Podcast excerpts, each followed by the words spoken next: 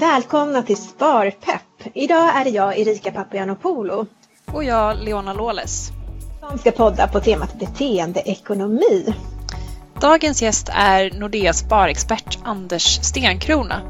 Och vi fortsätter att eh, podda på distans. Vi sitter på lite olika håll men hoppas att ni ska ha lite överseende med att ljudet är lite annorlunda än när man sitter i en poddstudio. Hej Anders! Hallå! Hej! Berätta vad begreppet beteendeekonomi innebär. Ja, alltså det är ett jättespännande ämne. Jag tycker det är jättekul. Eh, det är, man kan säga att det är som gränslandet mellan psykologi och ekonomi. Så vi försöker förstå varför vi, ja, varför vi inte alltid beter oss helt rationellt i alla lägen utan att känslorna ibland kan styra vårt beteende så till en grad att det blir skadligt för vår ekonomi.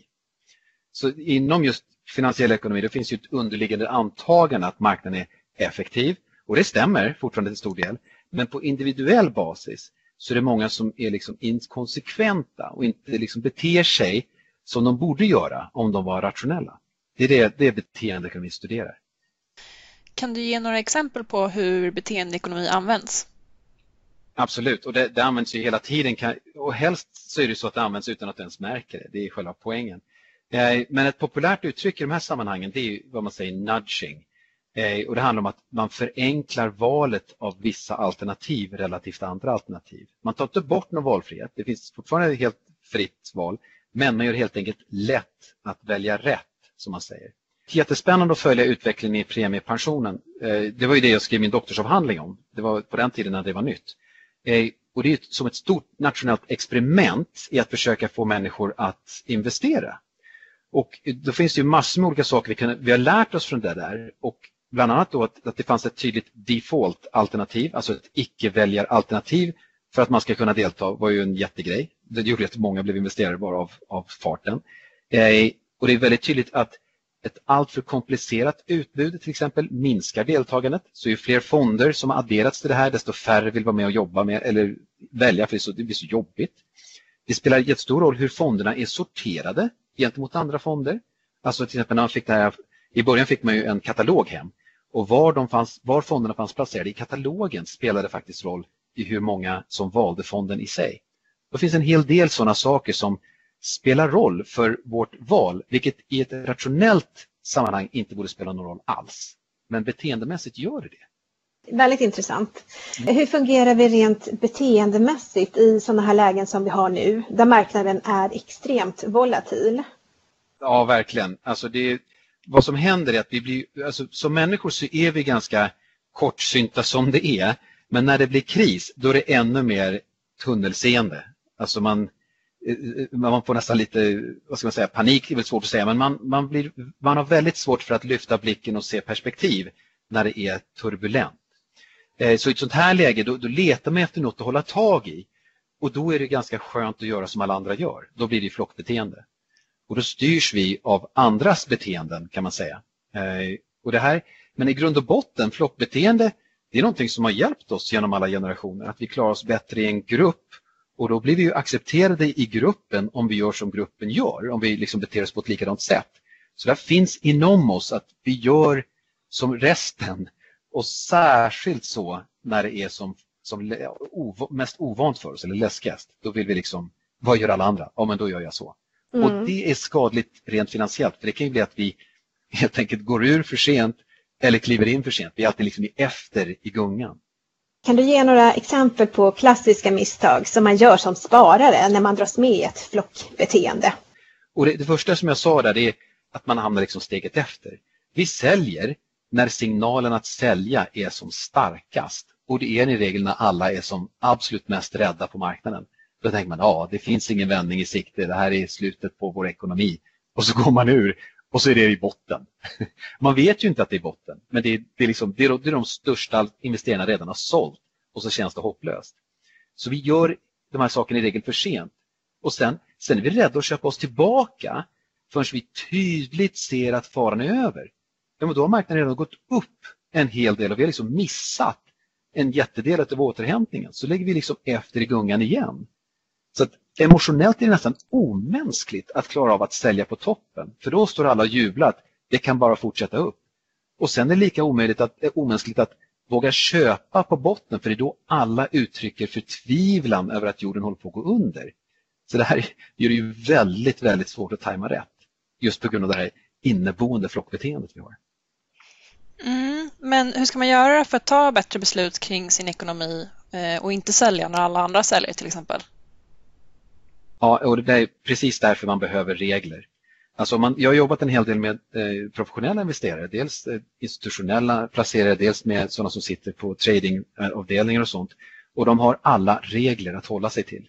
Just för att inte låta sig skena iväg med alla andras känslor. Och dessutom har en viss erfarenhet så de har sett det förut. Va? Så att de har tydlig strategi, eh, regler för hur man ska agera i olika lägen. Så man fattar beslut innan det är kris så slipper man fatta ett beslut mitt när känslorna är som mest upprörda. Så, så, att en framgångsrik investerare han har en god uppfattning om den risk han tar och vad han kan förvänta sig inom vilket spann som hans, hans värderingar kommer gå upp och ner. Så, så har man koll på det så drabbas man liksom inte av panik på samma sätt när det skakar till. Det, det kan snarare vara så att när priserna faller kraftigt så minskas risken i portföljen och då kan ju en, en van investerare säger att jo, men nu har jag ju mindre risk än vad jag brukar vilja ha och i längden om jag håller mig till strategin brukar det gå bra. Och då kan det vara en sån investerare som faktiskt börjar köpa tillbaks, köpa sig in i marknaden. Eh, om han har likvida medel, det vill säga. Det är inte alltid man har det när det är, som när det är på botten. Men regler. Regler är en typisk grej som hjälper oss att hålla känslorna i schack. Att man bestämmer före det händer vad man tänker göra. Har du något exempel på en sån regel? Ja, ja visst, det finns flera, men en, kanske den enklaste för vardagsspararen det är att säga att man fortsätter sitt månadssparande även när det går dåligt. Så man inte liksom slutar månadsspara i tron att man kommer bör, kunna börja sen när det vänder. Man håller sig till sin så att säga, månadsspararstrategi. Och även i termer av risk, att man eh, håller sig till den risknivå som man tidigare bestämt sig för. För att i den strategin finns det inbyggt att det kommer gå dåligt ibland. Så man liksom håller sig till det där. Eh, det kan finnas en till där man har flera olika aktier i en portfölj och den kombinationen har man i regel för att någon går tvärt emot de andra. Och då är det dumt om man säljer den som gått sämst för det är kanske den som går bäst när allting annat går dåligt. Så helt enkelt att man planerar innan, man formar en strategi och så håller man sig till den även när det är skakigt. Vad kan det få för konsekvenser för vår ekonomi att vi som människor inte alltid är rationella? Alla våra inneboende beteenden som vi har för oss, de, de finns ju där av en anledning för de har belönat oss historiskt. Eh, vi kanske, om vi har till exempel har en överdriven tilltro till vår egen förmåga, det har ju faktiskt varit någonting som varit gynnat många i många lägen. Eller att vi följer flocken som vi sa tidigare, det har ju faktiskt hjälpt oss att få vara del av en flock. Eller att vi har en stark ovilja att vara med om en förlust, ja men det är ju faktiskt någonting som är en bra instinkt även om det kan sabba själva vad vi gör som investerare. Så även om beteenden har gynnat oss historiskt så kan vi identifiera dem som skadliga när det kommer till just investeringar. Så om man tror sig vara en bättre investerare än vad man i själva verket är så kanske man försöker tajma marknaden genom att sälja och sen köpa tillbaks. Men alla studier jag någonsin läst eller gjort själv och allt vad det har sett i praktiken. Så den som försöker tajma marknaden, de brukar förlora över tid. Så finns det en ganska intressant sak till och det här är angående det här att man hatar att förlora. Om man då hamnar på minus, man ligger liksom back och verkligen gjort bort sig, då kan den upplevelsen vara så smärtsam att man ändrar sin riskattityd. Att man liksom är villig att ta på sig en oproportionerligt stor risk för att ta sig ur situationen. Så oviljan att ta en förlust är starkare än oviljan att undvika risk. Så att förlustaversionen är starkare än riskaversion. Det kan göra att vi bara plötsligt flippar ur och tar en helt galen risk bara för att ta oss ur en minussituation. Och det kan, det kan man råka riktigt illa ut för. Du pratade mycket om att ha en strategi och hur man håller fast vid sin strategi. Men vad ska en strategi egentligen innehålla? Ja, det kan ju låta väldigt eh, avancerat när man säger strategi och det kan bli avancerat. Man kan göra det jättesvårt med att man pratar om diversifiering mellan tillgångslag, man pratar valutor och, och sådana saker. Men i grund och botten, det handlar om en sak och det är risknivå. Alltså det kan mätas som till exempel standardavvikelse. Och det kan också mätas i, i, i hur stor aktieandel, det är också ett sätt att mäta risknivå. Så det handlar om att sätta en risknivå som du är komfortabel med som har ett spann som går upp och ner som du klarar av. Rent, dels eh, emotionellt men också rent finansiellt, att du klarar av det. Så det är en grej, risknivån. Och den är nära besläktad med en placeringshorisont. Så vilken placeringshorisont du har. Om du behöver pengarna inom de närmsta två åren så brukar vi avråda från att sätta, utsätta pengarna för risk. Men om du har en längre horisont än så, då har du liksom tiden på din sida att marknaden brukar rätta till sig och, och hamna på sitt genomsnittliga avkastning över tid. Så att en vinnande strategi är att alltså för det första hitta en risknivå som du är komfortabel med som kan hålla över en längre tidshorisont. Och så att du håller dig till det med att spara regelbundet både i upp och i nedgång. Det är, en, det är en, tre enkla steg för en strategi. Det vill säga lagom riskspann för dig, lagom tidshorisont för dig och att spara regelbundet. Det är en bra strategi. Du nämnde ju risk och det är ju någonting som när man till exempel träffar oss i Nordea och är på ett rådgivningsmöte. Då ställer vi många frågor kring just vilken risk man är beredd att ta när man investerar. Ja, precis. Alltså risk är ju, kan ju kännas väldigt abstrakt. Det är någonting som vi egentligen har hittat på när det kommer till finansmarknaden, att mäta risk på olika sätt. Så att, eh, det kan vara svårt att relatera till det. Men om man tittar liksom över de senaste 90 åren och ser hur avkastningen har varierat från enstaka år till, från ett år till ett annat, då kan man ju se att ungefär en fjärdedel av alla årsavkastningar har varit negativa de senaste 90 åren. Och i vissa fall har man tappat uppåt 40 procent ett år. Och det kan kännas urläskigt. Men om man har varit investerad till exempel under en femårsperiod och tittar på alla femårsperioder de senaste 90 åren, då har faktiskt 90 procent av alla de perioderna varit positiva. Och då inkluderar man alltså stora depressionen, andra världskriget, oljekrisen, IT-kraschen, fastighetskraschen. Alla de där grejerna. Om du har en lite längre horisont så brukar det rätta till sig. Ett annat sätt att mäta risk är att bedöma hur stort spann värdet av din investering förväntas röra sig upp och ner inom ett år. Det kallar man alltså för standardavvikelse. Och till exempel, det, det brukar vara ungefär 20 procent för den här marknaden. Då ska man alltså inte bli förvånad om marknaden rör sig 20 procent över eller 20 procent under sitt genomsnitt. För det, det, är vad som förväntas hända. Så att man, man ser till att man har en portfölj som har en lagom spann som man är bekväm med och så är man inte rädd när det händer utan man säger det är helt inom förväntningarna. Så alla de här frågor vi ställer det handlar om att försöka kalibrera vilken risknivå som du kan mäkta med, både alltså emotionellt såväl som ekonomiskt. Och så råder man till att hålla sig till den. Men vi har ju hört det här uttrycket sitt still i båten mycket nu. Gäller det verkligen för alla?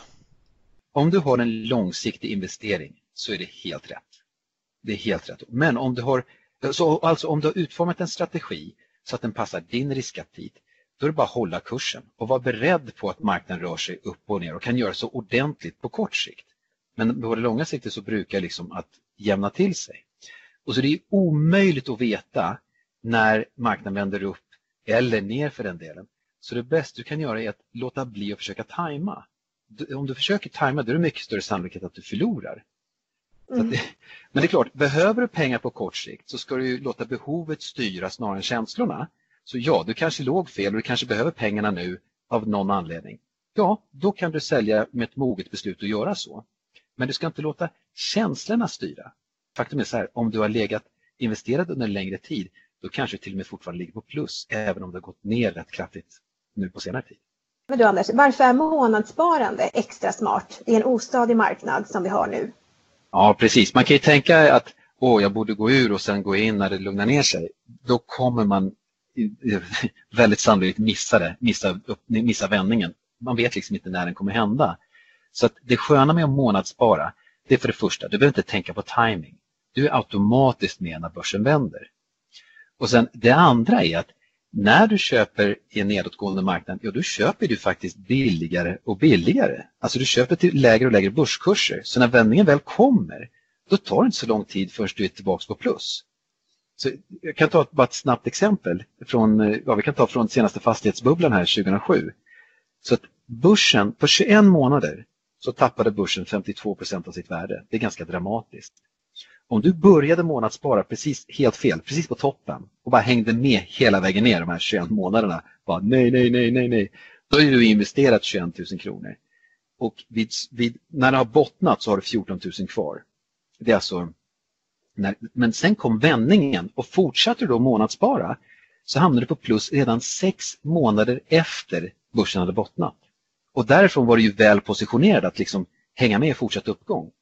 Börsen, det tog, den var fortfarande 30% lägre än sin toppnotering då. Det tog totalt 27 månader tills vi hade nått tillbaka till samma nivå som före kraschen. Så istället för att vänta 27 månader så var du tillbaka på plus efter 6 månader. Det, det är styrkan i att månadsspara även i nedgång. Så att du är med i vändningen och du kommer på plus mycket snabbare än vad börsen gör. Men nu börjar det bli dags att runda av för den här gången. Eh, vi tackar dig så jättemycket Anders Stenkrona för att du ville vara med. Tack så mycket. Om två veckor är vi tillbaka med Sparpepp och då fortsätter vi på temat beteendeekonomi. Då fokuserar vi på fördelarna med att visualisera dina sparmål. Hör gärna av er till sparpepp.nordea.se om ni har några frågor eller förslag på intressanta teman att lyfta i podden. Besök också gärna nordea.se och våra sociala medier för mer inspiration kring sparande. Ja, men då säger vi hej då och så hörs vi snart igen. Hej då!